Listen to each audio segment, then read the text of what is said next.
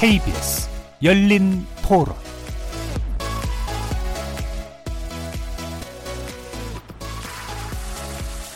안녕하십니까. KBS 열린 토론 정준희입니다. KBS 열린 토론 매주 월요일은 정치의 재구성으로 만납니다. 박지원, 유성엽 의원 등 총 10명의 민주평화당 의원이 탈당을 결행했습니다. 대한정치연대를 이끌고 있는 유성엽, 유성엽 의원은 오늘 탈당을 제3지대 신당 창당이라는 2보 전진을 위한 일부 후퇴라고 표현했고요. 또 별도 탈당한 김경진 의원의 경우에는 무소속 출마를 선언하면서 독자 노선을 또 천명하기도 했습니다. 민주평화당은 정동영 대표를 포함해서 소속 의원이 4명을 넘지 않는 소수 정당으로 전락할 전망인데요. 4년 전 새정치민주연합에서 탈당을 할 때 희망이 없다. 새로운 길을 찾아 나서겠다라면서 이 손을 잡았던 정동영 대표와 유성엽 의원. 하지만 이제는 서로 다른 종류의 희망을 찾아 또 헤어지고 있는 모양입니다. 과연 이분들이 찾는 희망은 어디에 있고 무엇일까요? 총선을 앞두고 단골처럼 등장하는 정계 개편론. 이 안에는 각자의 표 계산이라는 작은 정치 말고 정치개혁이라는 보편적 이익에 맞는 큰 정치의 셈법이 들어설 자리는 없는지 오늘 정치의 재구성에서 진단해 봅니다. KBS 열린 토론은 여러분들과 함께 만듭니다. 문자로 참여하실 분은 9730으로 의견 남겨주십시오. 단문은 50원, 장문은 100원의 정보 이용료가 붙습니다. KBS 모바일 콩, 트위터 계정 KBS 오픈을 통해서도 무료로 참여하실 수 있습니다. 청취자 여러분이 KBS 열린 토론의 주인공입니다. 날카로운 의견과 뜨거운 참여 부탁드리겠습니다. KBS 열린 토론 지금부터 출발하겠습니다. 살아 있습니다. 토론이 살아 있습니다. 살아있는 토론, KBS 열린 토론. 토론은 라디오가 진짜입니다. 진짜 토론, KBS 열린 토론. 협치는 너무 멀리 있고 대립만 남은 여의도 정치. 여기서 새롭게 바꿔봅니다. 정치의 재구성 함께 해 주실 네 분의 논객 소개합니다. 최병묵 전 월간 조선 편집장 나오셨습니다. 네, 안녕하십니까. 자, 고재열 시사인 기자 함께 하셨습니다. 네, 안녕하십니까. 그리고 이준석 바른미래당 최고위원 나오셨습니다. 네, 안녕하십니까. 그리고 김준우 변호사 함께 했습니다. 네, 안녕하세요. 자, 이렇게 네 분과 진행하는 KBS 열린 토론 월요일 코너 정치의 재구성은 영상으로도 생중계됩니다. KBS 모바일 콩 보이는 라디오를 통해서도 보실 수 있고요. KBS 모바일 어플리케이션인 마이케이에 접속하시거나 유튜브에 들어가셔서 KBS 일라디오 또는 KBS 열린 토론을 검색하시면 지금 바로 저희들이 토론하는 모습 영상으로 보실 수 있습니다. 구독도 눌러주시고 의견도 많이 남겨주십시오. 팟캐스트로 들으실 수도 있고요. 매일 새벽 1시에 재방송도 됩니다. 자, 이렇게 함께할 방법까지 안내해드렸고요. 정치의 재구성 본격적으로 시작해보겠습니다. KBS 열린 토론. 자, 민주평화당, 뭐, 이른바 DJ 정신을 계승하는 정당이고, 햇볕 정책에서 어떤 정체성을 찾고자 했던 그런 정당인데, 역설적으로 오는 18일 DJ 서거 10주기를 앞두고 다시 또 쪼개졌습니다. 어, 이 예고한 대로 민주평화당 내 비당권파 모임인 대한정치연대 소속 10명이 이제 탈당을 한 건데요. 어, 뭐, 제3세력을 결집해 보겠다라고 하는 이야기인데, 이게 과연 잘 될지 여러 가지 의문이 나설 수밖에 없는 그런 조건인 것 같습니다. 어떻게들 보시는지 일단 의견 여쭙겠습니다. 최병국 편집장님. 잘될 것이냐, 잘 안 될 것이냐, 이거는 사실 뭐 지금, 어? 지금 이제 겨우 탈당을 했는데. 네, 그렇죠. 근데 전 이런 생각은 들어요. 사실은 민주평화당 자체가 제3지대가 아니고 제4지대 아닙니까? 예, 어. 예. 음. 그러니까 제4지대에서 제3지대로 하는 건 발돋움이죠, 일종의. 음. 그래서 이제 그, 저는 뭐 현장 기자 할 적에 사실 뭐 탈당, 분당, 뭐 합당, 뭐 워낙 많이 봐서 이제 새롭지도 않은데 다만 이런 느낌은 들어요. 과거의 사례로 볼 때 뭔가 장사가 안 돼서 예. 그걸 다시 해서 이제 신장 개업을 하잖아요. 음. 신장 개업하는데 요리사 안 바꾸면 다시 또 장사가 안 돼요 그 식당이. 예. 어, 그런 경우를 워낙 많이 예, 봐왔기 예. 때문에 결국 그 어떤 그러니까 맛을 내는 요리사를 누구를 영입할 수 있느냐 없느냐. 예. 어. 그다음에 그 지역에 예를 들면 식당이라고 한다면 음. 그 식당에 드나들 수 있는 손님 주민들이 많은 곳으로 식당을 옮기느냐 아니냐 음. 뭐 이런 정도의 입지, 차이예요. 예. 어, 그러다 보니까 예, 지금 민주평화당 같은 경우도 여기에 사실 지금 박지원 의원이 기획을 한 것으로 보이는데 음. 박지원 의원이 그렇다고 대표가 될 입장은 전 아닌 것으로 알고 있거든요. 예. 그렇게 따지면 인물이 마땅치도 않고 음. 그다음에 이제 무슨 뭐 특정 지역이라고 하면 지금 이제 호남 출신들이 대부분이잖아요. 예. 어 근데 호남 출신들 그 사이에서 지금 내년 총선에 호남에서 당선될 사람이 과연 몇 명이나 될까? 그것도 굉장히 의문이거든요. 예. 그런 점에서 본다면 앞으로 뭐 노력하느냐에 따라서 다르겠긴 하겠지만 여하튼 앞날이 그렇게 밝지만은 않다. 음. 이렇게 생각합니다. 그러니까 내세울 인물, 그다음에 일단 지역적 입지라든가 이런 것처럼 뭔가 자산이 될 만한 것들도 다 명확하지 않은 상태다. 이렇게 보시는 거죠. 그렇죠. 예. 자, 그럼 고재혁 기자님 어떻게 네. 보시나요? 일단 이번 탈당 사태는 놀라운데 놀랍지도 않은 일인 음. 것 같습니다. 이를테면 아, 탈당 전에 그러면 탈당까지 이를 무슨 갈등의 과정이 있어야 되는데 예. 그것에 대해서도 뭐 별로 알려진 바가 없고 국민들도 그다, 그다지 관심도 있으셨던 것도 아닌 것 같고 그렇죠. 바른미래당처럼 분명하지도 않은 것 같은 상태인데요. 네. 그리고 심지어 이 탈당도 지금 한참 휴가철에 예. 네, 그래서 탈당했나 보다 이제 이런 상태가 됐는데 자 제3지대라고 하신, 하시, 했는데 제가 봤을 때는 그냥 세 개의 선택지 정도가 아닐까. 세 개의 선택지. 네, 일단은 음. 지금 당 지지율이 너무나 낮은 민주평화당을 나가, 나가서 민주평화당 디스카운트를 극복하는 거죠. 예. 오히려 당에 있으면은 뭐 인물은 괜찮은데 당이 좀 어, 그래서 안 찍어줄 수 있다. 이제 그런 정도의 계속 낮은 지지율을 보이고 있으니 어, 차라리 이제 무소속이 낫겠다 생각할 수도 있겠고 또 민주당으로 어떤 식으로 또 이제 아, 결합이 될 수 있는 모형 그리고 또 그런 양대 정당이 아닌 이제 제3지대로 이렇게 갈 수 있는 뭐 여러 가지 모형이 있는데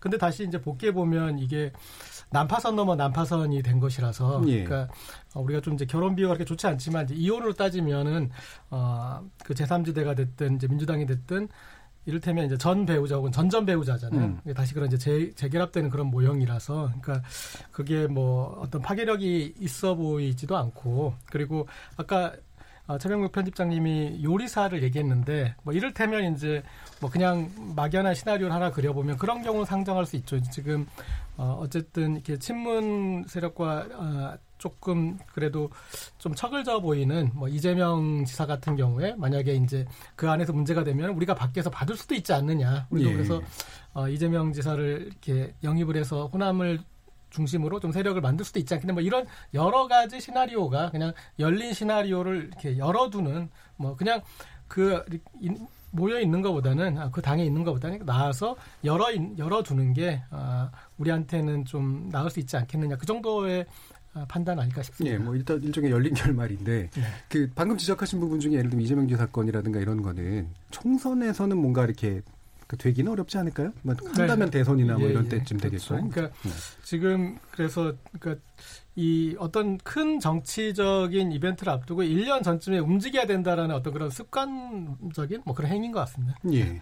자 이준석 최고요. 어떻게 보시나요? 저는 뭐 이재명 지사 모델에는 동의하지 않지만은 음. 만약에 이재명 지사 모델이 있다면 총선 때 움직여야죠. 왜냐하면 음. 서울시장으로 있던 박원순 시장이 삼선을 하면서도 대선에서는 아주 뭐 경선에 맥없이 이렇게 밀리는 모양새를 보였던 것이 예. 사실 원내에 자기 사람이 어느 정도 진출해 있느냐가 결국 그 경선 때 중요하기 때문인데요. 예. 그래서 뭐 그런데 그런 시나리- 시나리오가 가동됐기 때문에 지금 밖에 나왔다 이렇게 보이진 음. 않고요. 뭐라도 하기 위해서 나와 있어야 된다라는 생각이 작동한 것으로 이렇게 보이는데 지금 상태에서는 이렇게 볼 수 있을 것 같아요. 그러니까 호남 기반의 정당이었던 것은 명확하고요, 민주평화당이. 음. 그리고 지금도 나온 분들의 몇몇 그리고 뭐 이야기하는 걸 보면 호남 중심의 정당이 될 것 같은데 이런 게 있습니다. 지역구 국회의원이라는 거는 솔직히 뭐 예를 들어 호- 전라도에서 당선되는 사람이 우리 공화당이든지 아니면 무소속이든지 아니면 뭐 그 민주평화당이든지 누구든 당선되면 지역을 위해 일하겠다고 하고 실제로 열심히 일합니다. 예. 그렇기 때문에 유권자 입장에서는 사실 대선 후보를 보- 보고 이제 당을 선택하는 거거든요. 그래서 음. 사실 지난번에 그뭐 박지원 의원 등의 호남 세력과 안철수라는 대선 주자가 결합해서 만들어진 국민의당이 예. 누구의 몫이 더 컸느냐는 결국 대선 주자인 것이겠죠. 그렇죠. 그러니까 예. 저는 지금 그래서 그 부분이 빠져 있다. 음. 그래서 박지원 의원은 새로 어떻게 좀 빵을 이제 굽겠다라고 갔는데 단팥빵인데 단팥을 안 들고 나갔다. 그래서 이제 어떤 재료로 과연 단팥빵을 팔 것이냐 예. 이런 것이 참 문제고 그러다 보니까 아까 고 기자님도 이제 그 단팥이 될 수 있는 또 다른 이제 소가 될 수 있는 이제 그 이재명 지사를 언급한 걸 텐데 음. 사실 말이 안 되는 시나리오니까요. 음. 네. 그 정도로까지 지금 안에 넣을 재료 찾기가 어려운 것 같다. 음. 저는 개인적으로 제가 말씀드리자면은 어 뭐 그분들 중에서 상당한 이번에 11분 탈당하신 분들 중에서 지도자급 위치에 계신 분이 측근을 보내서 저한테 유승민 대표가 그들에 대해서 어떻게 생각하는지를 한번 물어본 적이 있습니다. 예. 예. 그러니까 그 정도로 제가 봤을 땐 뭐 실현 가능하지도 않은 시나리오에 대해서 음. 이렇게 하는 걸 보면은 확실히 나가시면서 단판 안 챙겨가신 것 같습니다. 자, 김철우 변호사. 그러니까 이념과 명분이 전혀 없는 탈당이니까 음. 같은 경우가 바른미래당인데 음. 이쪽은 속전속결이라도 해서 음. 국민들의 눈살 찌푸리는 시간은 단축했으니까 예. 잘한 거라고 봐야 할지 뭐 이런 생각이 좀 들고 그들에게 성공이라는 건 성공이라는 건 결국 공천과 당선 이거기 때문에 현재 상황에서 뭐 카드가 여러 가지 열린 결말들이 있기 때문에 어 단정하기는 어렵습니다만 민국당과 국민의당의 차이잖아요. 결국은 대선 주자가 있었느냐 없었느냐에 따라서 예. 어, 소위 이제 어느 정도 국민들에게 그리고 지역 구민들에게 알려진 어, 중진, 중견 정치인들이 모여서 합, 어, 새로운 신당을 총선용으로 만들었을 때 그게 시너지가 있었던 경우 없었던 경우는 대선 주자가 있었을 때와 없었을 때 차이가 극명했기 때문에 어, 두 분 고재열 기자님과 이준석 최고위원 말씀하셨듯이 그 대선 주자급을 어떻게 만들어내냐에 따라서 내년 4월까지 그분들이 원하시는 길을 어, 갈 수 있냐 없냐가 판가름이 나겠죠. 음. 근데 이런 기자님. 들어요. 어, 이제 사실 총선이 8개월 남았잖아요. 예. 그, 뭐, 이거 별로 긴 기간이 아니라고요. 음. 근데 이 기간 동안에 뭘 갑자기 만들어내기는 어렵고. 예. 그런데 가만히 생각해 보니까 8개월 뒤에 아무래도 당선 가능성이 없을 것 같단 말이죠. 예. 어, 그러니까 저는 이제 몸부림이라고 보는 거죠. 그래서 예. 무슨 큰 그림을 가지고 나가기보다는 일단 아무도 지금 판을 안 흔들어요. 사실은 음. 바른미래당이 먼저 판을 흔들 줄 알았는데 음. 기대에 부응하지 못하고 있어요. 그러니까 민주평화당이 예. 기대에 부응하지 못하고 있어요. 예. 그러다 보니까 아 그러면 우리라도 음. 우리라도 지금 8개월이면 이거 짧은 기간이다. 우리라도 먼저 판을 좀 흔들어 버리자. 그러니까 지금 고요한 연못에다가 돌을 몇 개 던져 놓은 거예요. 그러면 이제 출렁출렁 거릴 거 음. 아니에요. 그러면 그 와중에 이제 뭔가, 뭐 죽는 음. 물고기도 있고 이제 뭐 좀 잘 또 좋은 연못 찾아가서 사는 물고기도 음. 있고 아마 그런 정도의 어떤 선구자적인 역할을 하기 위해서 일단 음. 일단 무슨 대책이 있는 게 아니고 어, 일단 하여튼 아까 자- 제가 자꾸 신장 개업 얘기를 했는데 신장 개업을 할지 안 할지 아직 정해놓지 않았지만 일단 문 밖에다가 내부 수리 중 이렇게 써놓은 거예요. 예. 음, 그리고 이제 그 다음에 자 이거 신장 개업을 해야 되냐 뭐 아니면 뭐 아주 아주 완전히 그냥 음. 신장이 아니고 그냥 그냥 어디 가서 개업을 해야 되느냐 음. 이건 이제 지금부터 논의를 하겠죠. 음. 근데 앞으로 한 보름만 있으면 또 정기국회를 해야 돼요. 예. 여건이 너무 안 좋은 거예요. 예. 어차피 신장 개업을 하든 뭘 하든 이 정치권에서 해처 모의를 하려면 정기국회는 일단 끝나야 되거든요. 예. 정기국회를 뭐 내년 총선이 있으니까 좀 당긴다고 할지라도 아마 11월 중순 정도까지는 또 이런 식의 이합 집산이 저 제대로 이렇게 무르익지 못할 거예요. 그렇겠죠. 그래서 네. 그런 저런 걸 본다면 음. 굉장히 무서운 도박을 지금 시작을 했는데 그 도박에서 승리할지 아니면 돈을 몽땅 잃을지 음. 지금 그런 불투명한 상황이다 음. 이렇게 볼수 그런데 있습니다. 이제 바른미래당 입장에서는 왜 지지분인하냐 또는 박력 있게 안 움직이냐 이런 부분에 대한 비판은 솔직히 말하면은 뭐 야당들이 지금 보면은 그 사실 어느 집이나 그 아주 좋은 단팥이 없어요 지금 보면은 예. 그러니까 결국에는 뭐 자유한국당 같은 경우 는 밀가루는 진짜 많은 것 같아요. 그런데 진짜 거기도 단팥이 하나도 없는 상황이라는 인지가 되면은 결국에는 그거 들고 있는 사람이 제일 이제 핵심 소재를 들고 있는 거거든요. 그렇기 때문에 그 경쟁을 지금 하고 있는 상황 아닌가. 그러니까 지금 물 밑에서는 엄청나게 치열하다 이렇게 보면 예. 될것 같습니다. 아니 이준, 이준석 최고위원이 단팥이 되셔야죠.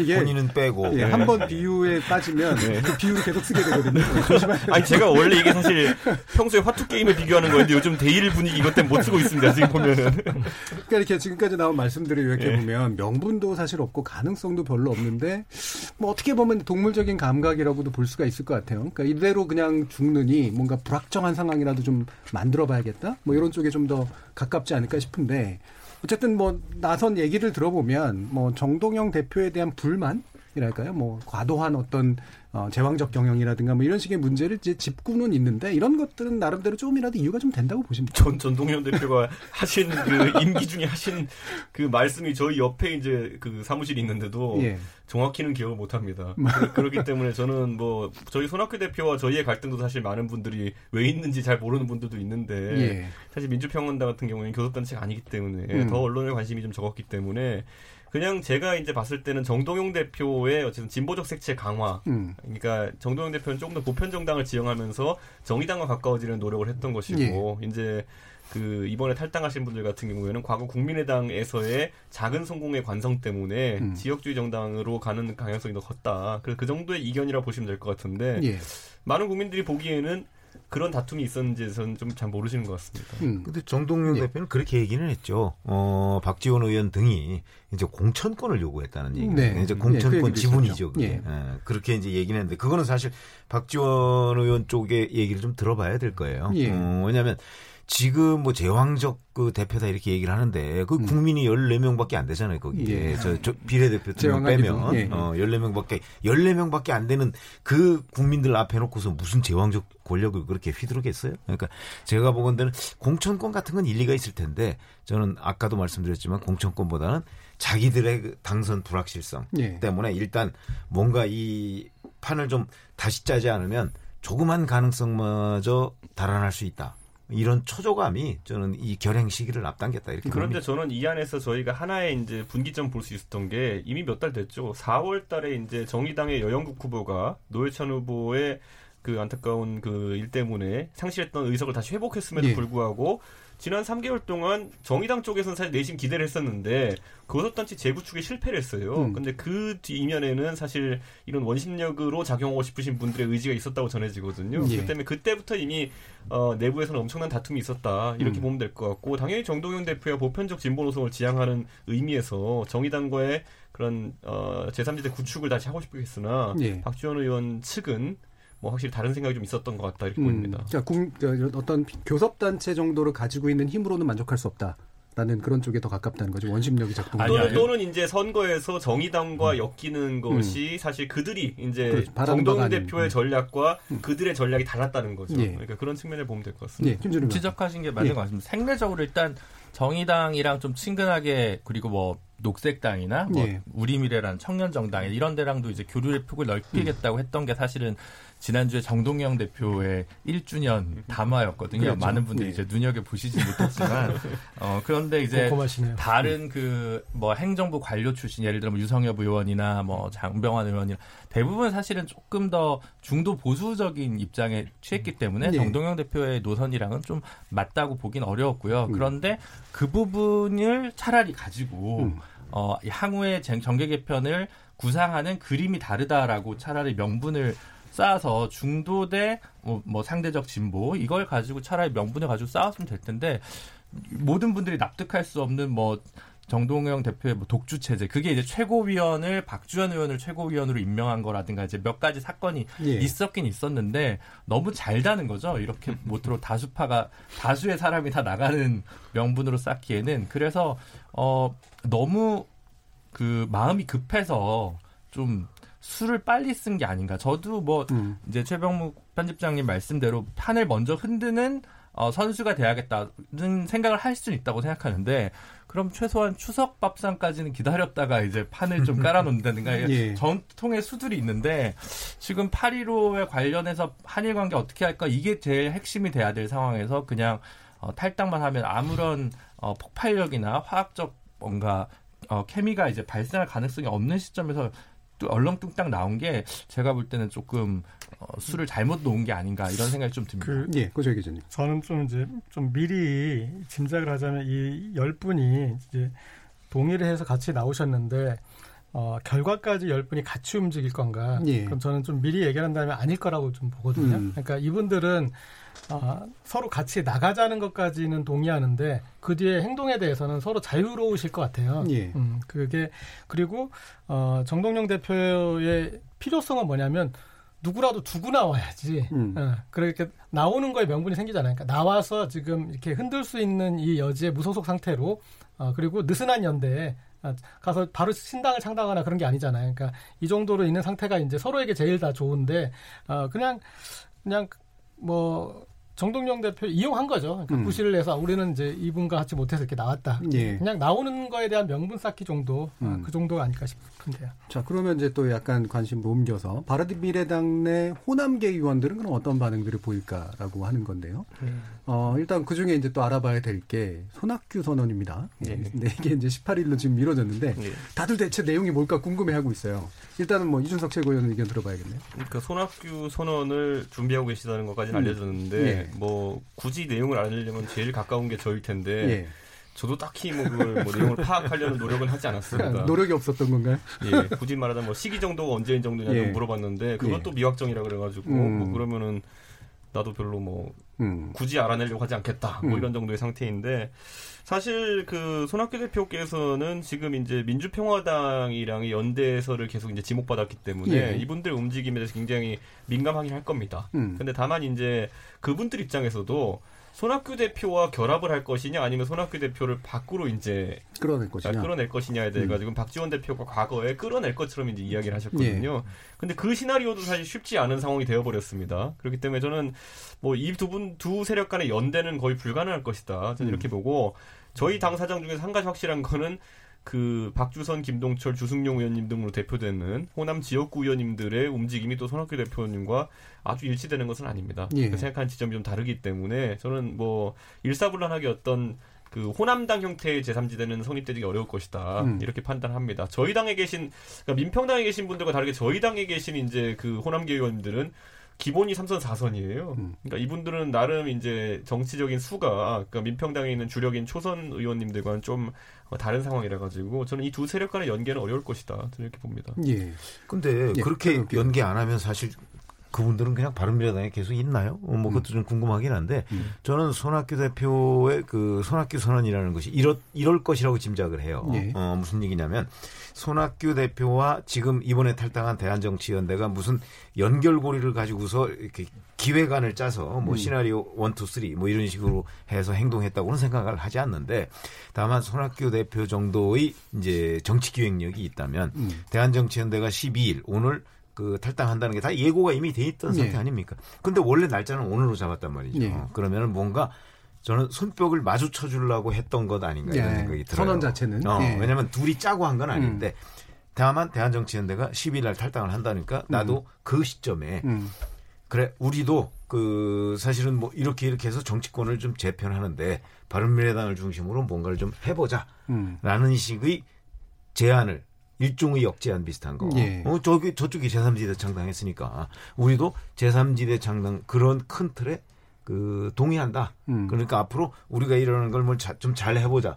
그러면 우선 기사가 커지지 않겠습니까? 예. 어, 그렇죠. 저는 같이 파장이 생길 테니까. 그렇죠. 예, 예. 어, 저는 그런 정도의 저 정치 감각을 가지고 산학교 대표가 원래 해- 하려고 했던 것 아닌가 예. 이렇게 짐작을 합니다. 근데 음. 아마 18일로 일단 잠정적으로 정했다고 하지만 음.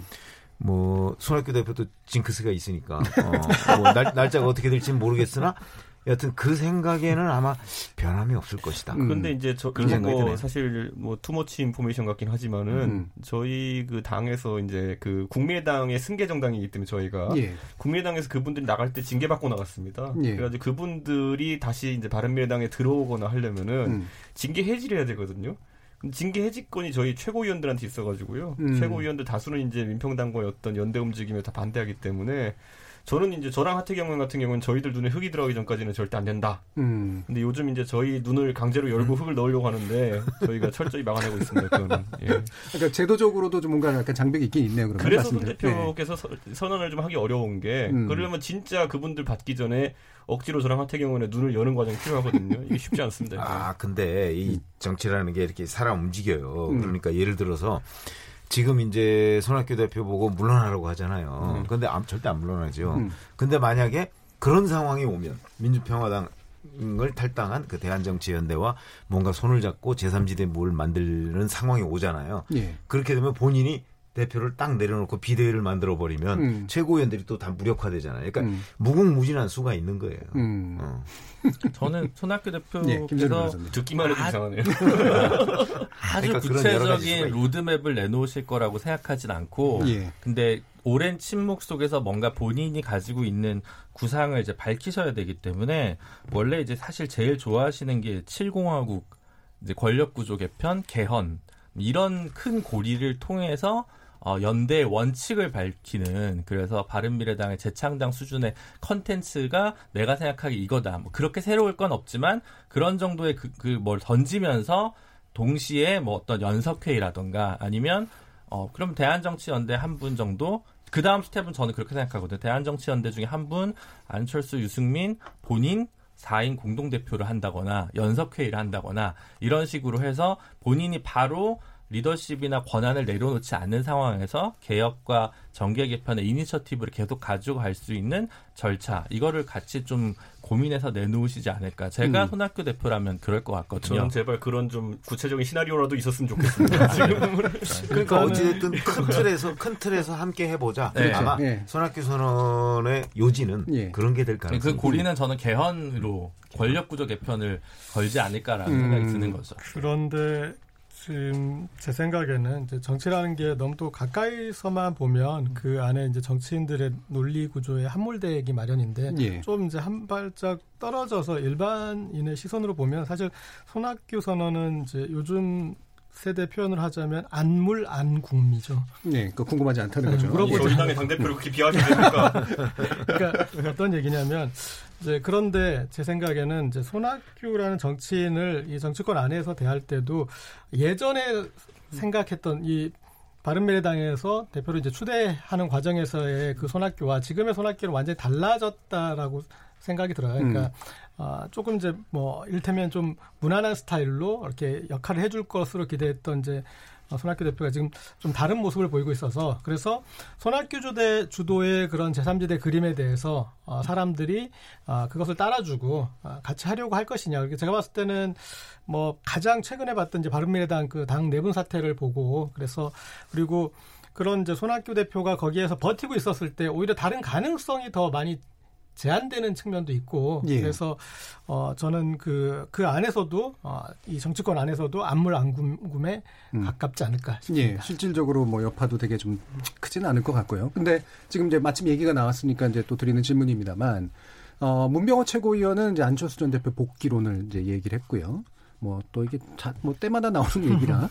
그다음에 또 이번에 나경원 원- 한국당 원내대표는 또 유승민 의원과의 통합을 또 이렇게 던졌습니다. 이 두 가지가 뭐 이 자체가 이게 큰 어떤 그 거리는 아닌 것 같긴 한데 이게 뭘- 뭔가 이게 파장을 만드는 그런 의미는 좀 있겠죠. 이 두 부분 어떻게 보세요? 그러니까 나경원 원내대표가 얘기한 뭐 유승민 의원 또 거기다가 이제 안철수 전 대표까지도 이제 다 거론을 했더라고요. 전 음. 그냥 일반론이라고 봐요. 음. 어, 지금 뭐 그 이제 그에 대한 유승민 전 대표의 그 반응도 나왔죠. 예. 어, 전화 한 통 한 적이 없고 접촉한 적이 없다 이렇게 네. 얘기했는데 저는 그 말이 사실일 거라고 음. 봐요. 어. 왜냐하면 유승민 의원 전화가 잘 안 돼요. 아니 그 지난번에 실제 예. 손학규 대표한테 들었는데 전화를 해도 그 친구 전화를 안 받아 이러더라고요. 음. 전화 안 받는데요. 예. 어, 그리고 본인이 전화를 원래 잘 안 받아요. 음. 어, 그런 점으로 봐서는 아마 나경원 원내대표가 전화해도 안 받았을 거고 그러니까 전화 접촉조차 없었다 이 말이 저는 사실 거라고 보고 음. 그러면 왜 얘기했느냐? 그거는 그냥 일반론이죠. 음. 예를 들어서 지금 자유한국당 혼자 가지고서 뭐 우리 공화당은 우리 공화당대로 나가고 바른미래당은 바른미래당대로 후보 공천에서 내년 총선에서 맞붙었을 경우에 자유한국당이 뭐 영남 지역에서는 뭐 좀 의석을 확보할 수 있겠으나 과연 수도권에서 뭐 이, 이쪽 당에 뭐 한 1, 2% 떼주고 저쪽 당에 한 3, 4% 떼주고 해서 당선자를 얼마나 낼 수 있을까? 음. 그거 굉장히 불확실하거든요. 예. 그거 나경원 원내대표가 본인이 동작을 인데 모르겠어요. 그러니까 그런 점을 고려할 때 합쳐야 된다는 그냥 원칙적인 음. 얘기고 만약에 정말 우리가 여기서 지금 논의하듯이 뭔가 구체적인 그림이 잡히려면 지금 황교안 대표나 나경원 원내대표가 어, 유승민 의원 음. 쪽이나 뭐 또는 안철수 전 대표 쪽이나 뭐 이렇게 특사나 뭐 이런 걸 파견을 해야 돼요. 어, 그래서 실제 물밑 협상이 예. 이루어지지 않으면 왜냐하면 이 정치적인 이합집산이라는 게 그냥 어느 날 갑자기 불쑥 이루어지지 않거든요. 음. 어, 그 굉장한 작업이 필요한데 음. 지금 저희들 그 안테나에 걸리는 건 없거든요. 예. 아마 실제 없을 가능성이 있어요. 음. 그러면 공연이 지금 말만 저렇게 그 음. 무성한 것 아닌가 이런 생각이 들어요. 예. 그러니까 일단 이게- 안철수 의원 건이 안철수 전 대표 건이나 지금 유승민 의원 건 같은 경우는 아직은 실체가 좀 없는 음, 그런 뭐 약간 이제 잽 던져보기 뭐 이런 정도라고 지금 생각하시는 거잖아요. 그렇죠. 예, 근데 예, 저는 뭐 뭐 우선 나경원 원내대표가 아까 말했듯이 구체적으로 유채, 유승민 의원과 교감이 있었던 건 아닌 것 같고요. 예. 어, 저는 그런데 한번 나경원 의원 최근에 얘기를 한 적이 있었어요. 그러니까 보수 통합에 대한 의지는 있는 것 같습니다. 네. 그렇기 때문에 그 부분은 평가하는데 반대로 이제 안철수 대표나 이런 어, 분들도 지금 최근에 이제 안철수 대표 측근들이랑 이제 제가 교류하는 면이 많으니까 네. 근데 그분들도 여러 가지 시나리오를 놓고 검토하고 있는 건 맞는 것 같습니다. 음. 근데 적어도 많은 사람들이 생각하는 것처럼 자유한국당 중심의 어떤 행동에 대해 가지고는 유승민 안철수라는 두 이제 그 단팥이 될 수 있는 분들이 음. 사실상 아주 뭐 그쪽 방향으로만 마음을 정한 건 아닙니다. 예. 그렇기 때문에 저는 충분히 이제 안철수 대표의 귀국 시나리오와 함께 이런 것들이 고려가 될 것이다. 근데 아까 말했듯이 정기국회라는 게 끼게 되면요. 그 안에서 뭐 사실 누구는 국감하면서 뭐 갑자기 뭐 뭐야 그런 동물도 들고 나오고 이러는데 관심 받기 어렵거든요. 예. 그러니까 저는 좀 시기는 늦춰질 수 있다 음. 이런 생각을 하고 대신 이제 자유한국당 입장에서는 황교안 대표의 리더십에 대해 가지고 지금 아직까지도 그래도 제한적 긍정론이 많습니다. 그러니까 총선까지는 황교안 대표 체제로 안정적으로 가는 것이 좋겠다. 왜냐하면은 지난 한 2년 동안 그들이 겪었던 그 불안정함 있지 않습니까? 뭐 홍준표 대표 체제가 가졌던 불안정함, 그리고 김병준 비대위 체제가 가졌던 또 나름의 불안정함 이런 것들에 비하면은 지금이 그래도 약간 따뜻한 시기 아니냐 이렇게 판단하는 예. 분도 있어가지고 그 절박함이라는 것이 아직까지 형성되기는 어려워 보인다. 음. 왜냐면 이건 제 개인적인 경험인데 2012년에 제가 이제 비상대책위원 하면서 비상대책이 그 당시 박근혜 박근혜 비상대책위원장 중심으로 구성될 때는 안에 엄청난 그 절박함의 동력이란 게 있었기 때문에 이게 가능했던 것이거든요. 근데 아직까지 자유한국당은 그에 달하진 않았다. 음. 그래서 좀 시간이 걸릴 것이라고 봅니다. 음. 수도권의 네, 절박함과 어, 영남권의 안호남 사이의 그 온도차가 음. 결국은 자유한국당을 중심으로 한 정계 개편이 이루어질 것인가. 뭐 말하기 좋아하시는 분들은 친박당과 비박당으로 보수가 이제 두 개로 구분되는. 근데 저는 그거를 칼을 휘두를 수 있는 오너십이나 이너시, 이니셔티브를 갖고 있는 대- 강력한 분이 없는 것 같아요. 현재 자유한국당에. 음. 그 필요성이랑 별개로. 근데 저는 그냥 그 이야기들은 누구나 아무 얘기나 다 할 수 있고 뭐 그런 표현의 자유는 사상의 자유는 우리 헌법상 보장된 거지만 잘 안 될 거다라는 생각이 들고 오히려 그냥 되게 실리적으로 따지면 그냥 제가 볼 때는 보수의 뭐 연합 공천 방식 그러니까 합당이 아니라 공천을 예전에 민주당과 통합진보당이 했던 방식의 단일화 방식을 채택하는 게 차라리 쓸데없는 이전 투구나 이렇게 삿바 싸움을 하, 느니 그렇게 하고 각자 좋은 사람을 더 많이 자기 정당의 강화를 위해서 모으고 혁신 공천을 하고 그 속에서 한 번에 그 단일화를 위한 경선 그리고 본선 이렇게 가는 것이 사실은 총선을 마주할 정직한 대응 전공법이라고 생각하는데 이런 생각을 하는 건 저밖에 없는 것 같더라고요. 네, 소수 의견 같아가지고. 제가 방금 그래서 여쭤보려고 했던 게 그게 조언인지 아니면 예상인지였는데 조언이었네요. 네, 저는 네, 그렇습니다. 예, 그죠, 기자님. 나중에 나중에 어떤 그 황교안 대표나 나경원 원내대표가 전격적인 결과를 만들어내면 예. 그때 뭐 다른 평가를 내릴 수 있을지 모르겠지만 현재 상태로 봤을 때는 그러니까 보수 대, 대통합에 대해서 두분 이 하시는 거는 그냥 아, 면피용인 것 같아요. 음. 아, 내가 이 어, 저쪽 우리 공화당이나 이런 쪽으로도 열심히 지금 구애를 하고 있어. 어, 그다음에 유승민 의원한테도 이렇게 하고 있어 정도의 어떤 면피용인 것 같아요. 안, 절박해 보이진 그렇지 않죠. 않다. 예, 왜냐하면은 이렇게 하면은 될 일도 안 되죠. 왜냐하면 음. 유승민 의원 입장에서는 지금 손학규 대표가 계속 어 저기 갈 거 아니에요 이렇게 공격하고 있는데 그 거기서 나경원 의원 전 원내대표가 가지고 어 우리랑 같이 합시다 이런 식으로 얘기하는 거는 예. 그거는 그냥 물 먹이는 걸 수도 있잖아요. 음. 이를테면은 어, 그러니까 정말 될 되게 하려고 했으면은 어, 밑에서 모든 거를 이 만들어 놓고 전격적으로 이렇게 만들어 냈어야 되는데 예. 아, 그런 모습이 아니어서 그 지금 두 분의 어떤 그 움직임들은 어, 그렇게 절박함은 저는 안 느껴지는 것 같습니다. 예. 그럼 사실 이제 그 고재열 기자님 네. 얘기하신 거가 그걸 거꾸로 해서 다시 다른 각도로 보면 현재 자유한국당 안에서 가장 강력한 대선 후보 잠재 주자는 나경원 원내대표와 황교안 대표인데 굳이 유승민 안철수를 데리고 와서 음. 당내 경선을 더 치열하게 만들 이유가 없겠죠. 음. 만약에 내가 단팥이다. 네, 음. 뒤집어서 생각을 하면 내가 더 커서 자신들이 체급을 더 올려서 정치력을 보여서 국민들한테 승인받겠다 이런 생각을 하지 굳이 보수 정당의 경쟁력 강화라는 대의에 본인이 정치적인 운명의 그 확률을 낮출 이유는 전혀 없을 음, 거라고 생각합니다. 황교안, 나경원 두 분 다 다음 선거에서는 어떤 식으로든지 서울의 의미 있는 지역구에서 당선되는 결과를 못 만들어내면은 그두 분도 대선에서 순탄한 길을 못 갑니다. 그렇기 때문에 우선은 당면한 문제를 해결하자라는 취지가 있는 것 같고 예. 저는 이런 생각하는 게 나경원 대표에 대해서 이제 많은 분들이 약간 잊고 있었던 게 재신임의 시기가 곧 다가옵니다. 음. 왜냐하면 이제 사실 총선을 앞두고 원내대표의 임기를 연장하는 관례가 있거든요. 예. 왜냐하면 정기국회 끝나고 총선 전까지 사실 일정이 많지 않기 때문에 따로 선출하는 게 의미가 없다. 그렇기 때문에 그런 경우가 있는데 이번에 나경원 원내대표 재신임에 대해 가지고 의원들이 어떻게 반응할지 그걸 보면은 좀 약간 음. 형배가 갈릴 것 같습니다. 예. 자, 그러면 이제 전반기 토론 요약하면서 이 부분을 좀 얘기를 해보면 좋겠는데요. 지금 이게 양당 체제로 결과적으로 굳어질지 아니면은 3당 내지 4당 같은 세력 이 이제 그냥 재현되는 방식으로 갈지 그 전까지 그리고 만약에 제3지대를 만든다면 이게 보수 통합의 전 단계로 갈지 아니면은 그냥 그, 보- 그 새로운 보수 정도를 하나를 만들어내는 그런 단계로 갈지 이렇게 여러 가지 시나리오들이 좀 있을 것 같아요. 뭐 현재로서 가장 가능한 거 아무리 정치는 생물이긴 하지만 예상 가능한 어떤 진로를 한번 봐야 될 것 같은데 최봉 기자님 어떻게 보죠? 원래 정치 권에는 항상 제3지대라는 거는 수요가 있어요. 예. 어, 과거에도 보면 뭐 1992년에 예를 들어서 저 통일국민당 예. 정주영 회장이 통일국민당 있었고요. 그다음에 뭐 1996년에 자민련 같은 예. 것도 있었고 물론 이제 그게 뭐 지역주의 기반으로 하든 아니면 뭐 다른 그렇죠. 그 어떤 기업적인 기반으로 음. 하든 뭐 그런 게 있었는데 지금도 저는 있다고는 생각을 해요. 음. 어, 왜냐하면 간단하게 얘기하면 2016년에 이른바 안철수 국민의당도 그런 제3지대 그렇죠. 중에 네. 하나거든요.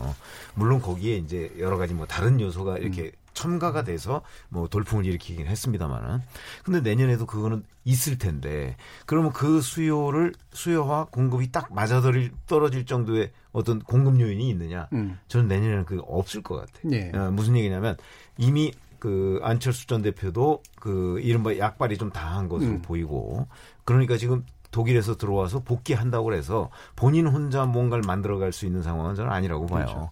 그렇게 따지면 지금 현재 더불어민주당과 자유한국당이 꽉 틀어지고 있는 이 그립을 깰 만한 제3지대가 없다고요. 그러니까 예. 예를 들어서 한 10석 정도 이상을 얻을 수 있는 정당. 뭐 정의당도 그건 지금 안 되는 형편이니까. 음. 그 정도의 정당이 전 내년에는 없을 것이다. 음. 왜냐면 그게 보면 2000년과 2004년 총선 때도 보면 그때도 제3지대라는 그 영역이 그 룸이 별로 없었어요. 예. 왜냐하면 2004년의 경우에는 이른바 탄핵 격풍 때문에 그랬고, 그다음에 2000년의 경우에는 그때 뭐 총선 낙선 운동이니 뭐 이- 이런 것들이 한참 성행하고 그랬거든요. 그러니까 그런 큰 이슈가 터지니까 음. 제3지대가 확 줄어들더라고요. 그러니까 예. 이번에도 아마 그 내년에도 뭐 별로 제3지대가 이렇게 그 활발하게 음. 어, 활성화될 것 같지는 않아요. 그러니까 지형상으로 본다면 양당 체제로 다시 복귀할 가능성이 높다. 음. 그렇게 구조적으로 4당이 성립하려 그러면요. 예. 예. 전에 이제 뭐 민정당이 그랬던 것처럼 여당이 상대적으로 약한 모습을 보여야 되는 것이거든요. 음. 그렇기 때문에 저는 민주당이 현재 뭐 앞으로 총선까지 남은 기간 동안에 지금은 뭐 이제 대일 외교 국면이 부각되고 있지만은 이제 총선에 영향을 미치는 경제 이슈나 이런 것이 부각되어서 어느 정도의 지위를 확보할 것이냐에 달려 있다. 예. 그렇게 보고요. 그런데 사실 선거제 개편 같은 것도 이번엔 건수가 걸려 있어가지고 그렇죠. 사실 다변수입니다 이번에는. 음. 그래서 이런 것들을 풀어내고 나면은 한 12월에서 1월 정도 되면은 견적이 나올 겁니다. 아 음. 이게 다음 선거의 결과가 다당제 각각이 가있구나, 아니면은 양당제 각각이 가있구나. 음. 그러면 그때 이제 거기에 따라서 정계 개편을 기획하는 사람들의 정계 개편 시나리오도 가동될 것이다. 음. 그래서 저는 다소 시간이 걸릴 것이다. 왜냐하면 그 국민의당이라는 것도 우리 아까 3당의 사례로 이야기했지만은 선거 두 달 전에 나온 당이거든요. 예. 한 달인가 두 달 전에 나온 당이거든요. 공천하기 전에. 그러니까 저는 그 정도의 시간만 있어도 삼지대 생성의 물리적 시간은 충분하다. 음. 네, 그렇기 때문에 저는 그의 조급함을 느끼지 않고 다들 이제 끝까지 관망을 좀 할 것이다 이렇게 음. 봅니다. 저는 이제 고려해야 기자기자는. 될게 세 가지 요소인 것 같은데 아까 이준석 최고위원 얘기했던 그 선거제, 예. 선거제가 네, 가장. 예. 선거제가 있고 또 하나는 과연 이제 내년 총선이 뭐이 요즘 하는 말로 한일전으로 치러질 것이냐, 남북전으로 치러질 것이냐. 그러니까 예. 어, 지금 이제 이 안보 이슈가 계속 커져서 어, 다시 우리 고전적인 어떤 그런 그 선거로 치러질 것이냐, 아니면 지금 일본과의 경제 전쟁 그 프레임이 계속 이어져서 예. 어, 이렇게 치러질 것이냐에 따라서 조금 달라질 것 같은데 왜냐하면 지금 이제 어, 이 경제 전쟁 와중에 자유한국당이 계속 곤혹스러운 어, 이 친일 종당 프레임에서 힘들어하고 있거든요. 음. 예. 그러니까 이 프레임이 됐을 때 어, 다른 이제 제3 세력의 여지가 열리는 것이니까 음. 음, 그걸 한번 좀 감안할 요소가 있을 것 같고요. 음. 좀 마지막 요소로는 또 이제 황교안 대표가 어느 정도 계속 기득권을 구축하느냐. 예, 그래서 이제 그게 너무나 명확하게 보이면 어, 거기 가서 굳이 들러리 설 필요가 없지 않겠습니까? 차라리 제3지대에서 또 뭐 좀 고만고만한 사람들끼리 역동성을 만들어내는 게더 음. 어, 그 나을 수도 있으니까 이제 그런 것들을 그 구도에서 어, 황교안 중심의 이제 구심력이 발휘될 것이냐 아니면 좀 원심력이 발휘될 것이냐 그런 그 정도를 좀 감안할 수 있을 것 같습니다. 음, 지금 선거제가 만약에 지금 패스트트랙에 올려진 대로 가면은 양당제 하에서의 제3의 어떤 지대를 보고선 있는 사람들이 난립할 가능성이 좀 더 높을까요? 아니 지금 연동형 그 투표제가 만약에 도입이 된다고 한다면 양당제는 그 날짜로 무너지는 거죠. 예. 어, 왜 그러냐면 그거는 연동형이 돼버리면 이제 비례대표가 확 늘어나게 되지 않습니까? 예. 결국은. 예. 그렇게 되면 지금 현재 1당과 2당이 그러니까 1당과 2당이 아마 뭐 백성 남짓 정도밖에 안 될 것이고 그다음에 3당과 4당도 뭐 한 3, 40석씩 뭐 이렇게 늘어날 예. 거거든요. 그러니까 연동형 저 비례대표자가 만약에 돈, 대- 도입이 된다고 한다면 지금의 양당 구도는 완전히 다당 구도로 바뀌는 거예요. 예. 그러니까. 연동형 네. 비례대표제가 도입되면요, 우리가 생각하는 당들과 차원이 다른 당들이 나옵니다. 그러니까 예를 들어 예. 일본에 보면 가끔 이상한 당 이름 있잖아요, 있잖아요. 보면은 유럽에도 보고 그런 것처럼 지금 뭐 바른미래당 이런 당이 3당을 노리는 게 아니라 뭐 흡연자 천국당 아니면 무슨 뭐 개와 고양이를 위한 당 뭐 이런 게 나올 수도 있어요. 예. 그러니까 저는 그 상상력은 아직까지 우리가 접해보지 않았기 때문에 정계 개편을 추구하는 사람들도 발휘를 못하는 거죠. 예. 제가 제가 유튜브에서 하나 그래서 상상해서 비례한국당 당을- 어? 비례한국당이라는 걸 하나 만들었어요. 예, 예. 만약에 연동형 비례제가 도입이 된다고 한다면 예. 이제 한국당의 경우에는 영남권에서 예. 다 지역구만 공천하는 거예요. 음. 저 정 비례대표는 아예 공천을 안 해요. 음. 비례대표는 그러면 다 거기로 갈 거 아니에요. 어, 그러니까 그런 꼼수가 나올 수가 있다는 그렇죠. 거죠. 예. 그러니까 정계 개편의 어떤 양상이 지금까지는 굉장히 다른 방식으로 보이겠죠. 그러니까 그, 사실- 래서 아까 제가 말씀드린 내용은 연동형 비례대표제가 저는 안 될 거라고 안될 믿고 있는 거라고 사람이니까. 보시면, 그러니까 그게 안 되는 걸 전제로 지금 말씀드린 그러니까 완전 우스갯소리지만 친박연대가 그런 면에서 보면 시대를 앞선 당이었죠. 비례 그런- 전 그런 셈이죠. 비례 전문 예. 정당의 개념으로는. 김재룡 변호사님. 그 2004년 총선은 탄핵 총선이었는데 실제로는 새천년 민주당이랑 그리고 민주노동당이 있었죠. 그러니까 제3당이 뭐냐라는 정의가 좀 애매한 것 같아요. 대선 주자가 다크호스 제- 대선 주자가 있는 제3당이 탄생하냐 안 탄생하냐. 음. 40석 규모의 어느 정도 최소 아니면 최소 교섭단체 이상의 예. 3당이 탄생하냐 안 탄생하냐라는 문제인데 지금 상황에서 정의당 같은 경우는 준연 동령제 지금 패스트트랙 안 일 상정하더라도 사실 교섭단체까지는 조금 어려워 보이는 네. 열몇 석 정도가 예상이 되고 다른 삼 그러니까 정의당이 5당이 될지 4당이 될지는 잘 모르겠는데 3당 4당도 저는 열몇 석 정도씩은 가질 수 있다고 보거든요. 지금 건재하신 분들이 그래 그러면 어떻게 될 것 같냐면 제 생각엔 오히려 그분들이 어, 정치적인 그런 뭐 엄청 기대 가능성은 별로 높지 않더라도 전국에서 어, 여당이 그대로 과반수를 좀 차지하기 어렵게 되고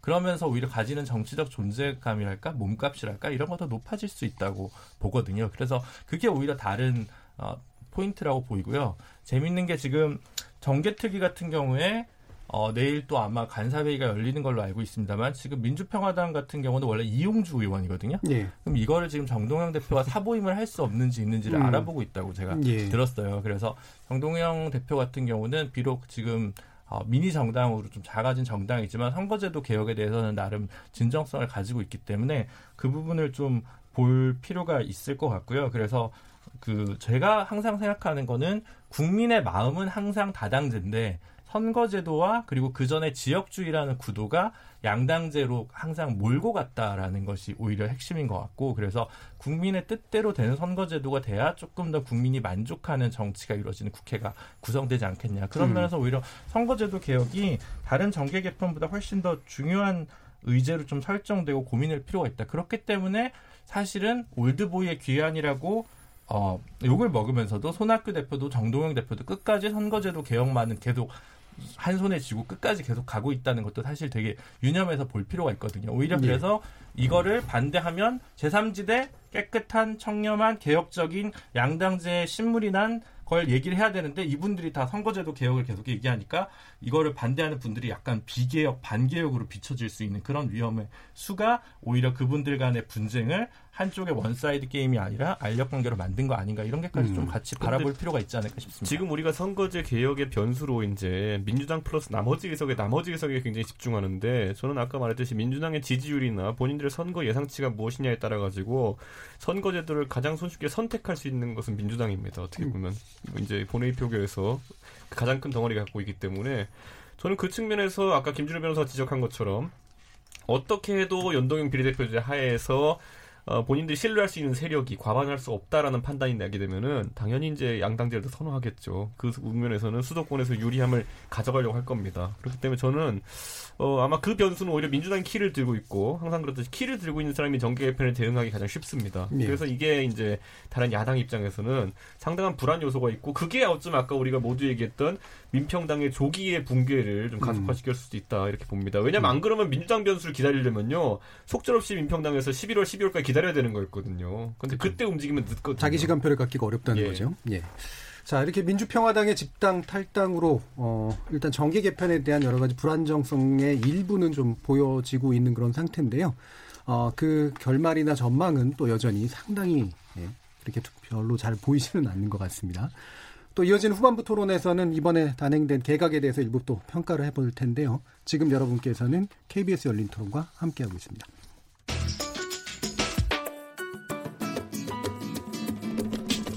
묻는다, 듣는다, 통한다. KBS 열린 토론. 듣고 계신 청취자 여러분, 감사드립니다. 들으면서 답답한 부분은 없으신가요? 궁금한 점은요? 그렇다면 함께 토론에 참여하시죠. 유료 문자 샵 9730을 이용하시면 됩니다. 단문은 50원, 장문은 100원의 정보 이용료가 있습니다. 스마트폰 어플리케이션 KBS 모바일 콩을 통해서도 무료로 참여하실 수 있습니다. KBS 열린 토론은 언제나 열려 있습니다. 듣고 계신 KBS 열린 토론은 매일 밤 1시에 재방송됩니다. 자, 토론이 진행되는 동안 청취자들께서 보내주신 의견 들어보고 가겠습니다. 정의진 문자 캐스터. 네, 안녕하십니까. 문자캐스터 정의진입니다. 총 11명의 의원이 탈당한 민주평화당. 정계 개편 신호탄이 될지 토론해봤는데요. 청취자 여러분이 보내주신 문자 소개해드리겠습니다. 네, 먼저 4216님. 100년도 아니고 10년도 못 보는 정당 정치의 후진입니다. 7915님. 머릿속에 국가와 국민은 없고 편가르기 위해서 어떻게 하면 한 번 더 국회의원을 할까만 생각하는가 봅니다. 유튜브로 창섬림님. 정동영 대표와 박지원 의원이 서로 등 돌린 건 결국 차기 대선을 어떻게 할 것인가의 차이 아닐까요?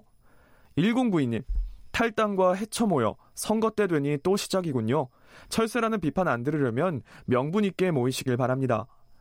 유튜브로 탕탕이 낙지님, 카프카가 그랬죠. 인간은 초조함 때문에 추방되었고 무관심 때문에 돌아가지 못한다.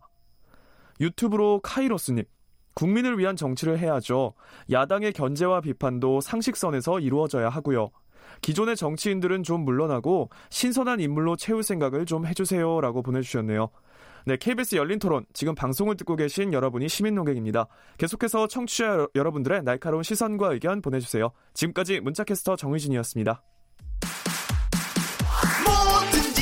이야기해. 날 이해시키려고 해봐. 서로의 대화가 하나 되길 기대해 KBS 열린 토론. 정치의 재구성 최병묵 전 월간조선 편집장, 고재열 시사인 기자, 김준우 변호사, 이준석 바른미래당 최고위원 이렇게 네 분과 함께하고 있습니다. 이 시간은 영상으로도 생중계되고 있는데요. KBS 모바일 콩 보이는 라디오를 통해서도 보실 수 있고 KBS 모바일 어플리케이션인 마이케이에 접속하시거나 유튜브에 들어가셔서 KBS 일라디오 또는 KBS 열린 토론을 검색하시면 지금 바로 저희들이 토론하는 모습 영상으로 보실 수 있습니다. 자 그러면 어, 개각 문제 몇 가지 좀 얘기해 보려고 하는데요. 일단 간단한 총평부터 좀 들어보죠. 많이들 얘기가 나왔기 때문에 어, 나름대로 독특한 자신의 시선을 좀 담아서 얘기를 좀 듣고 싶습니다. 예, 최병욱 기자님. 글쎄 뭐 이번 개각은 음 그러니까 조국의 조국에 의한 조국을 위한 음. 개각이었다. 뭐 이렇게 얘기할 수밖에 없을 것 같아요. 뭐 왜냐하면 조국 법무장관 지명자 외에는 다른 사람들은 별로 그 눈에 띄지가 않잖아요. 예. 어, 다른 사람은 예를 들어서 이제 뭐 농식품부나 보훈처나 뭐 이런 데는 어떤 전문성 같은 걸 이제 중시해서 예. 그 지명을 한 것 같고 그다음에 이제 야당에서 요구했던 뭐 외교 국방 라인은 음. 저는 유임됐고 예. 뭐 이런 점으로 본다면 결국 조국 법무장관 지명자를 위한 개각, 개각이었다. 그거에서 그 이상도 이하도 아니다. 이래 생각합니다. 음, 그러면 일부러 그랬다고 보시는, 보시나요? 아니면은 어떻게? 어, 그건 왜 그러냐면 사실은 이번에 음. 그 내년 총선에 출마하는 장관들을 그 교체했어야 되는 거예요. 그렇지 않습니까? 지금 예. 8개월밖에 안 남았는데. 근데 그것도 지금 못, 못 했잖아요. 그러니까 정치권은 어. 다시 불러있지 않았죠. 예. 어, 그렇죠. 예. 그러니까 그런 점으로 봐서는 저는 음. 그 일부러 그 사람들과 이렇게 함께 섞지 않았다고 보는 거죠. 음. 어, 그러니까 그 오히려 조국 법무장관 지명자가 그 여파로 더 부각되게 생겼다 이런 생각이 듭니다. 음, 예. 결과도 좋을까 안 좋을까요? 조국의 결과적으로 후보자 별로 입장에서. 안 좋죠. 주목도가 네. 어, 높아지는데. 부각이 너무 되니까. 그러면 높아지는데요. 알겠습니다. 고재혁 기자님.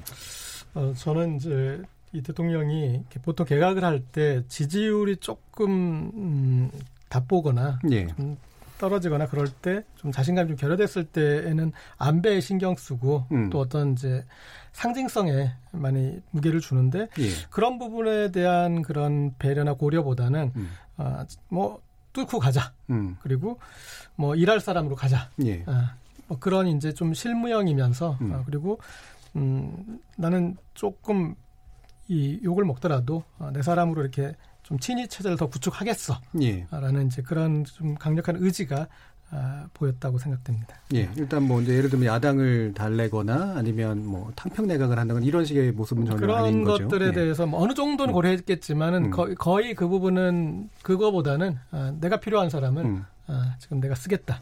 예. 그런 의지가 지금 강하게 보이죠. 예. 김진우 변호사님. 전 잘 모르겠어요. 음. 그러니까 최병묵 편집장님 얘기하신 대로 오히려 관건은 유은혜, 김현미, 이낙연이 교체가 안 됐다가 더 포인트가 예. 아니냐라는 예. 생각이 들고 청와대도 물론 수석 인사를 하고 그 다음 비서관 인사를 하지만 지금 8월까지 다 나, 어, 청와대에서 내보낸다는 거거든요. 음. 소위 이제 행정관이나 비서관으로 있는데 내년 4월 출마하시는 분들. 근데 조금 생각보다 속도가 안 나고 있어요. 예. 그래서 어, 다들 여의도에서 취직을 하고 싶어들 하셔서 사람 구하기가 좀 녹록치 않은 것은 아닌지 이런 생각을 좀 아, 그 해보게 새로운 되거든요. 채우기가. 네. 예. 그래서 생각보다 폭의 규모가 좀 작지 않았나라는 음. 생각이 들고 그래서 뭐 특기할 만한 인사는 없는데 사실 다만 방통위원장님 같은 경우는 예. 이제 이호성 전 위원장에서 이제 한상혁 변호사로 이제 교체가 됐는데 그렇죠. 사실 이거는 조금 문제가 있다는 게 어, 시민단체나 이런 쪽이 좀 중론이죠. 어쨌든 방통위는 독립기관이기 때문에 그 임기는 좀 보장해주는 쪽이 맞았는데 본인이 어, 자진해서 사임 의사를 밝혔습니다만 그 부분은 조금 씁쓸한 뒷맛이 좀 있지 않나 그런 예. 생각을 좀 하게 되는 대목이어서 그 부분은 좀 짚어야 되지 않을까 예. 아프게 이렇게 제가 또 생각하고 미디어 있습니다. 전공자라 사실 그 부분에 관심이 많긴 한데 자세하게 얘기는 안 나오겠습니다. 음, 예, 이준석 그. 방통위원장 얘기가 나왔으니까 조금만 예. 보태자면 제가 예. 봤을 때는 이제 그런 임기 측면에서는 그런 보장을 해야 되는 게 그 원칙론이 더 맞는 것 같고요. 그런데 예. 어, 이호성 위원장 전 위원장의 어떤 역할에 대해서는 음. 좀 어떤 비판적인 어떤 그런 견해가 있었기 때문에 좀 그 한상혁 변호사 더 개혁을 바라면서 또 이렇게 교체하는 것도 또 다른 어떤 의미를 좀 발생시킬 수도 있지 않을까 싶습니다. 예, 예. 이준석 최고위원. 이제 아까 저는 정치적 분석에 어느 정도 동의하고요. 출마 희망자가 많을 것이다. 음. 지금의 민주당의 지지율이나 이런 상황 봤을 때. 예. 사람 구하기 어려워지는 건 앞으로 어, 좀 예상될 수 있고요. 그 측면에서 최근에 전혀 다른 얘기지만 한 가지 또 이제 민주당 사람들이 많이 관심 가졌던 것이 8.15 사면이 되느냐.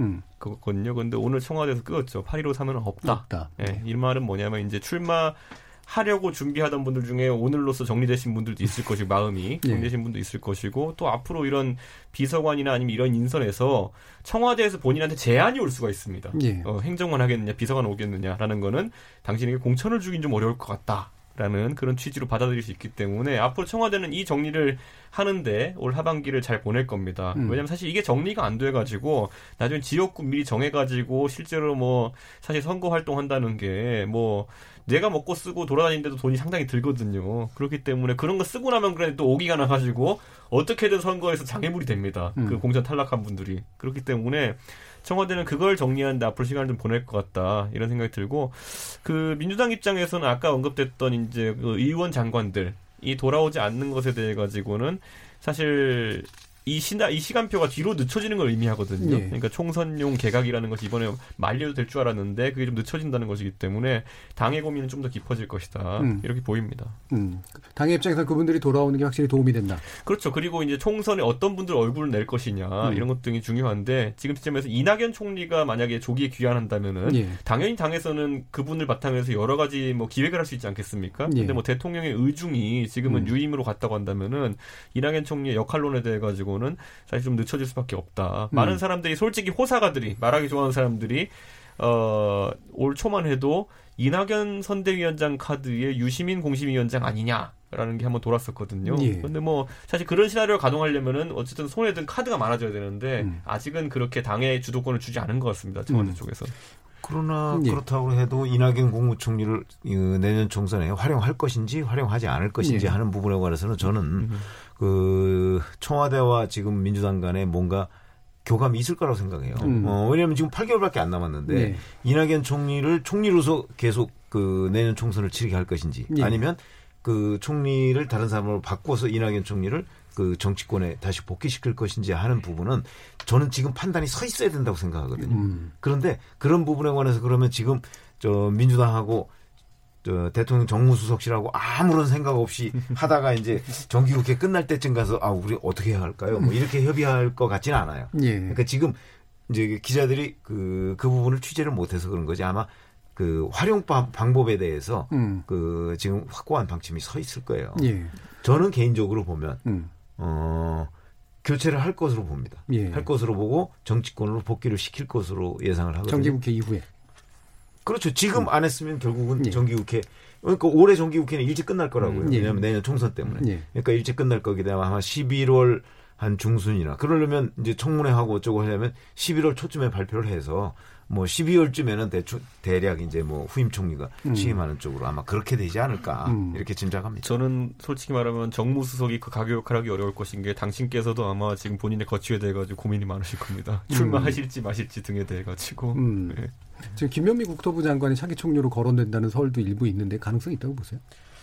글쎄, 그, 김현, 잘 아시지만, 김현미 국토부 장관의 경우에는 이제 그 어떤 여러 가지 정치적 경륜이나, 예. 그 다음에 행정 경험이나 이런 걸 볼 때, 제가 볼 때는 아직 총리 반열에 오르기에는 좀 음. 성급한 것으로 예. 보여요. 예. 물론 뭐 문재인 대통령이 상당히 아낀다고는 하지만, 음. 그, 그 반열이라고 하기에는 조금 좀 무리가 있는 것 아닌가? 음. 어, 저는 어느 그 약간 뭐라고 할까, 이 기사를 만들기 위한 기사를 만, 저 지금 쓴것 아닌가 이런 예, 생각이 예. 듭니다. 음. 가끔 기자들이 근데 그렇게 하고 그 예. 정부의 어떤 기조가 음. 여성 지도자 혹은 여성 그 행정 수반 각종 위치에 있는 거에 대해서 좀 굉장한 긴장이랄까 긍- 긍정적 긴장을 좀 가지고 있거든요. 그래서 원- 원래 헌법재판소장도 여성으로 좀 임명하려는 기획이 있었고 감사원정도 기획이 있었는데 결국 이제 어, 유력한 후보들이 다 어, 거절하면서 이게 좀 잘 되지 않았거든요. 그래서 지금 결국 남아 있는 카드가 어, 정치인들 중에서 조금 더 그 갈 수 있는 자리를 좀 체급을 올릴 수 있는 기회가 되,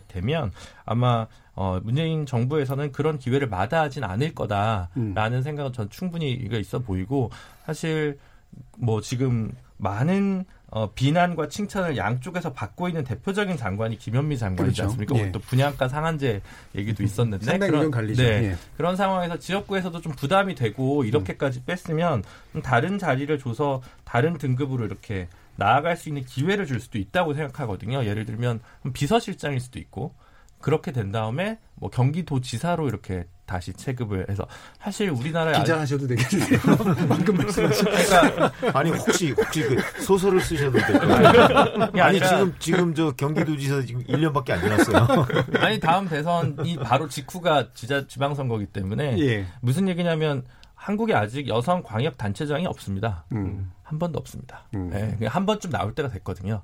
근데 이제 예전에 강금실 전 장관을 서울시장 후보로 낸 적이 있고 뭐 그 후보조차도 시도가 별로 없었기 때문에 어, 경기도지사 차기에 이렇게 키우면서 어, 중량감을 키우는 그런 기획을 좀 해봄직하다. 본인은 어떤 의지를 갖고 있는지 음. 모르겠지만 주변에서 조언하시는 분들은 그런 생각을 좀 해볼 수 있지 않을까 김현미 생각입니다. 장관 같은 경우에는 현재보다는 좀 더 크게 쓰일 것이다라는 네. 정도의 짐작이시죠. 네. 예. 그러니까 뭐 상대적으로 비교를 하자면 아, 제- 최병 뭐 편집장님이 이제 체급을 음. 얘기하셨는데, 그러니까 뭐 그렇게 보이실 수도 있겠지만 아, 실제 지금 이제 장관으로서 이제 역할을 수행할 때 보면은 그동안 기재부와 여러 가지 어떤 좀 의견이 상당히 대립하는 부분이 있었는데, 예. 아, 뭐 그쪽에 이제 기자들은 3전 3승으로 아, 김현미 장관이 다 세 번 다 압도했다라고 어, 이제 예. 평가를 하니까 아, 그런 면에서 상당히 이제 힘이 에, 실렸던 아, 그리고 이 정부 부처에서 기재부와 맞서서 이제 그렇게 관찰한다는 게 쉽지가 않은데 어, 네, 카리스마가 있긴 있죠. 예, 네, 그런 그런 면에서는. 면 예. 그렇고 노무현 정부 때 이제 한명숙 총리 이렇게 비교했을 때 어떤 그런 면에서 봤을 때는 충분히 뭐 음. 여러 그 급으로 올라왔고 그리고 김현미 장관의 입장에서는 그러니까 지역구에서 어 계속 당선되는 것도 의미가 있겠지만 이제 그런 총리 그리고 또 아까 말씀하셨던 경기도지사나 본인이 예전에 좀 생각이 있었으니까 여러 가지 어떤 그 선택지를 요- 놓고 아, 계속 이제 그런 생각을 해볼 수 있는 그 여지가 있지 않을까. 음. 그럼 또 이제 외교 안보 라인 교체 이 부분이 이제 유임된 부분에 대해서 아마 야당에서는 상당히 불편한 상태인 건 맞는데 또 이게 겸사겸사 지금 덩달아 얘기가 나오는 게 문정인 외교안보 특보 문제였어요. 그래서 음. 주미대사로 내정됐다가 안 된 건 결국은 미국의 반대 때문이다. 라면서 이제 미국 기자의 이제 그 트윗까지 이제 지금 인용되고 있는 상태인데 지금 이런 상태, 이 문재인 외교 특보를 두고 주민대사에 관련된 이야기들이 안보 문제하고 연결되고 있는 상태. 이런 것들은 어떻게 보시는지요?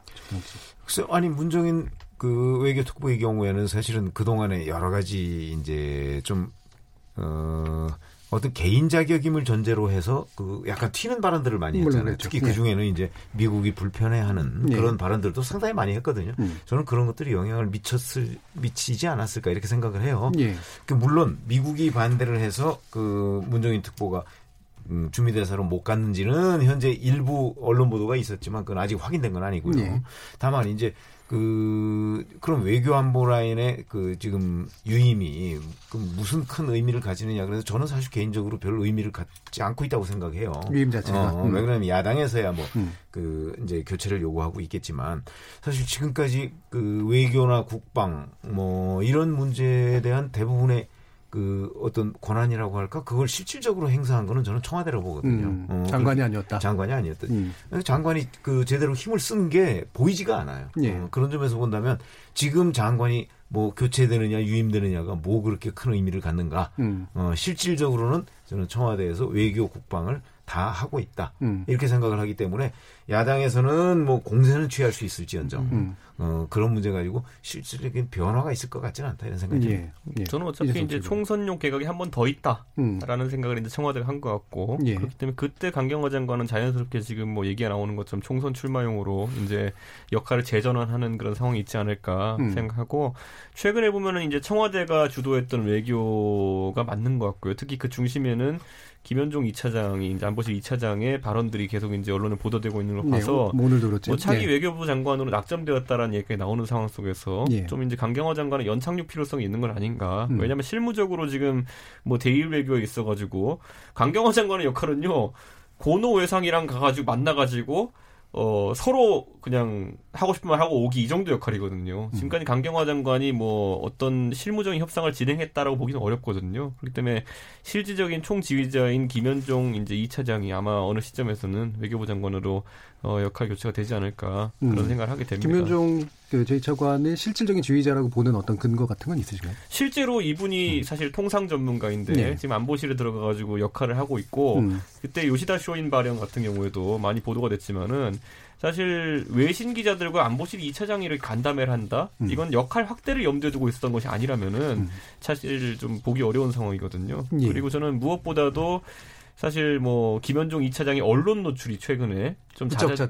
예. 잦아지고 있습니다. 근데 그것의 의미는 사실 원래 청와대 참모는 언론 노출함에 있어가지고 윗선에 오케이가 있지 않는 이상 사실 편한 그거 자리는 아닙니다. 예. 그렇기 때문에 저는 충분히 이건 대통령께서 또 김현종 2차장한테 더 큰 역할을 이제 맡기겠다는 의중이 있다. 음. 그렇게 좀 보여집니다. 예. 짤막하게 예. 한 말씀드리면. 강경화 외교부 장관이 처음에 취임하자마자 전직 외교관들 이제 제가 음. 몇 사람하고 통화를 해보니까 그 사람들이 딱 의미를 이렇게 분석하더군요.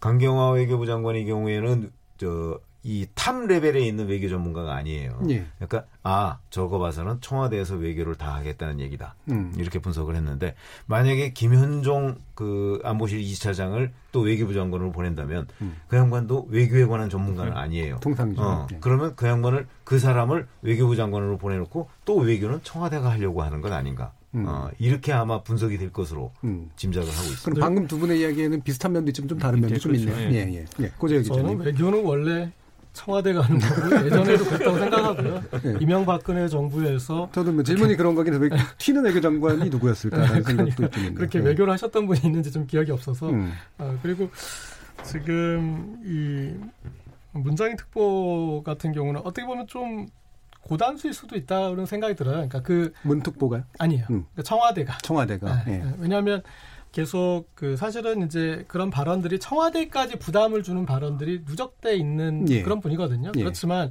그러니까 외계에서는 분명하게 이렇게 배드가이가 필요한 거고 음. 그래서 이제 국가에 가서 그 정돈하는 것이니까 그래서 어 미국이 이 이런 입장으로 나올 줄 알았다. 음. 어, 그래서 이제 거기에 또 이제 맞춰주는 걸로 한번 그냥 이 프로토콜로 음. 어, 이렇게 가서 그래서 그러면 우리도 너희를 반영해서 이 수역을 그러면 내밀겠다. 이건 받아주겠지. 예. 그러니까 사실은 이제 그렇게 해가지고 뭐 그런 정도의 그런 시뮬레이션이 있었을 수도 있으니까. 예. 네. 자, 그 부분에 대해서 제가 약간 보충 질문을 드리면 어떤 분은 그러니까 왜 그, 런 식으로 이렇게 왜그 물 먹을 어떤 나름의 인선들을 했어라고 욕하는 분들도 있고 또 어떤 분은 그거 가지고 지금 어 미국 탓을 하거나 뭐 이래야지 지금 네. 한국 정부의 문제를 탓을 하는 건 문제가 그런 있잖아 분들, 이런 예. 식의 이제 의견이 그런데 있고요. 이제 예. 인사라는 게 예. 그 정말 이 그 전날 바뀌는 게 사실은 음. 많잖아요. 예. 예, 그래서 어, 청와대에서 인사를 하는데 이 정도의 선택지를 음. 생각하지는 않았. 그러니까 만약에 지금 이제 문정인 특보를 해서 우리가 강력하게 음. 어, 미국에 이제 요청할 것들을 가는 이제 그 방향으로 그 기조를 그게 정말 확실했다라면 예. 뭐그 미국 정부의 어떤 그런 정도를 극복을 했겠지만, 음. 그러니까 처음부터 여러 계산에 어, 그런 부분들에 대해서는 어, 그런 감안해서 지금 우리가 미국과 풀 때 풀 게 더 많고 그래서 관철시키기보다는 어, 거기에서 어떤 좀 윤활 역할을 해야 될 사람으로 하는 게 맞겠다는 그런 그걸 가능성을 그 전날까지 놓고 판단하고 거기서 결정을 했겠죠. 그러니까 이런 이제 특히나 주미대사나 이런 식으로 굉장히 중요한 역할들 같은 경우에 상대국의 허가를 받는 건 아니지만 상대국의 아그레망을 약간 받아야죠. 간을 보는 예. 이제 그런 것들은 사실은 있- 사전 있잖아요. 협의를 좀 예. 하죠. 예. 어, 왜 그러냐면 예를 들어서 저 미국 측과 관계가 아주 나쁜 사람을 주미 대사로 내정을 한다는 것은 음. 있을 수 없는 일이에요. 예. 어, 그거는 이제 한미, 관-. 한미 관계가 워낙 예. 중요하기 때문에 예. 한일 관계도 그렇고 그러나 이제 다른 그 이른바 중소형 국가들하고는 음. 그, 렇게 하지는 않죠. 그렇죠. 그러나 아마 미국, 일본 정도는 그렇게 음. 할 거로 보입니다. 예. 근데 저는 이제 사실 음. 그 우리가 사강 외교를 대하는 자세에 있어서 사실 문재인 정부에서는 직업 외교관들을 많이 배제해온 건 사실입니다. 예. 그렇기 때문에 저는 미국 같은 경우에 사실 주미대사관 같은 경우에는 직업 외교관들의 사실 꽃이라고 하는 그런 어떤 장관 바로 밑에 자리 정도로 인식되어 있는 곳인데 예.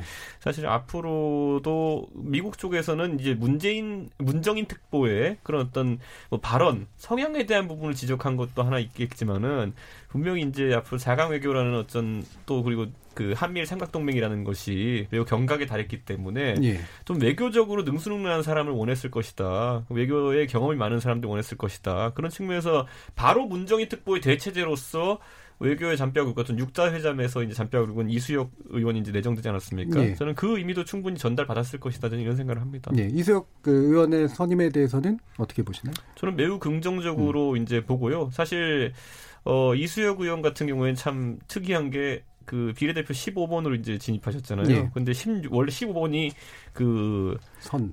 여성입니다. 예. 어, 홀수니까 여성인데 거기에 이제 원칙을 바꿔가면서까지 남성을 음. 이제 집어넣었던 것이거든요. 민주당에서 외교 전문가로서 필요했던 분이라 보는 거고 음. 저는 그래서 그래도 이제 조금 안정감을 가지길 기대한다 사강 외교가 왜냐면 음. 지금까지는 뭐 정경도 국방장관도 비슷한 지적이지만은 육사 출신을 배제하려다가 오히려 이제 너무 이제 장악력이 떨어지는 상황이 온 거 아니냐. 외교부도 마찬가지입니다. 강경화 장관이 아주 특이한 이력을 가진 어떤 그러니까 예. 유엔 외교를 했던 사람인데 사강 외교에서 오히려 주도권을 못 잡는 거 아니냐. 그러니까 비주류를 우대하는 것도 다 이유가 있고 그 방법이 있는 거지만은 예. 또 주류를 한번 우대해 보는 것도 전환의 방법이다 이렇게. 생각합니다. 원래 김준호 변호사 얘기까지 들어야 되는데 시간이 다 됐네요. 네, 다음번에 더 많은 시간을 드리도록 하겠습니다.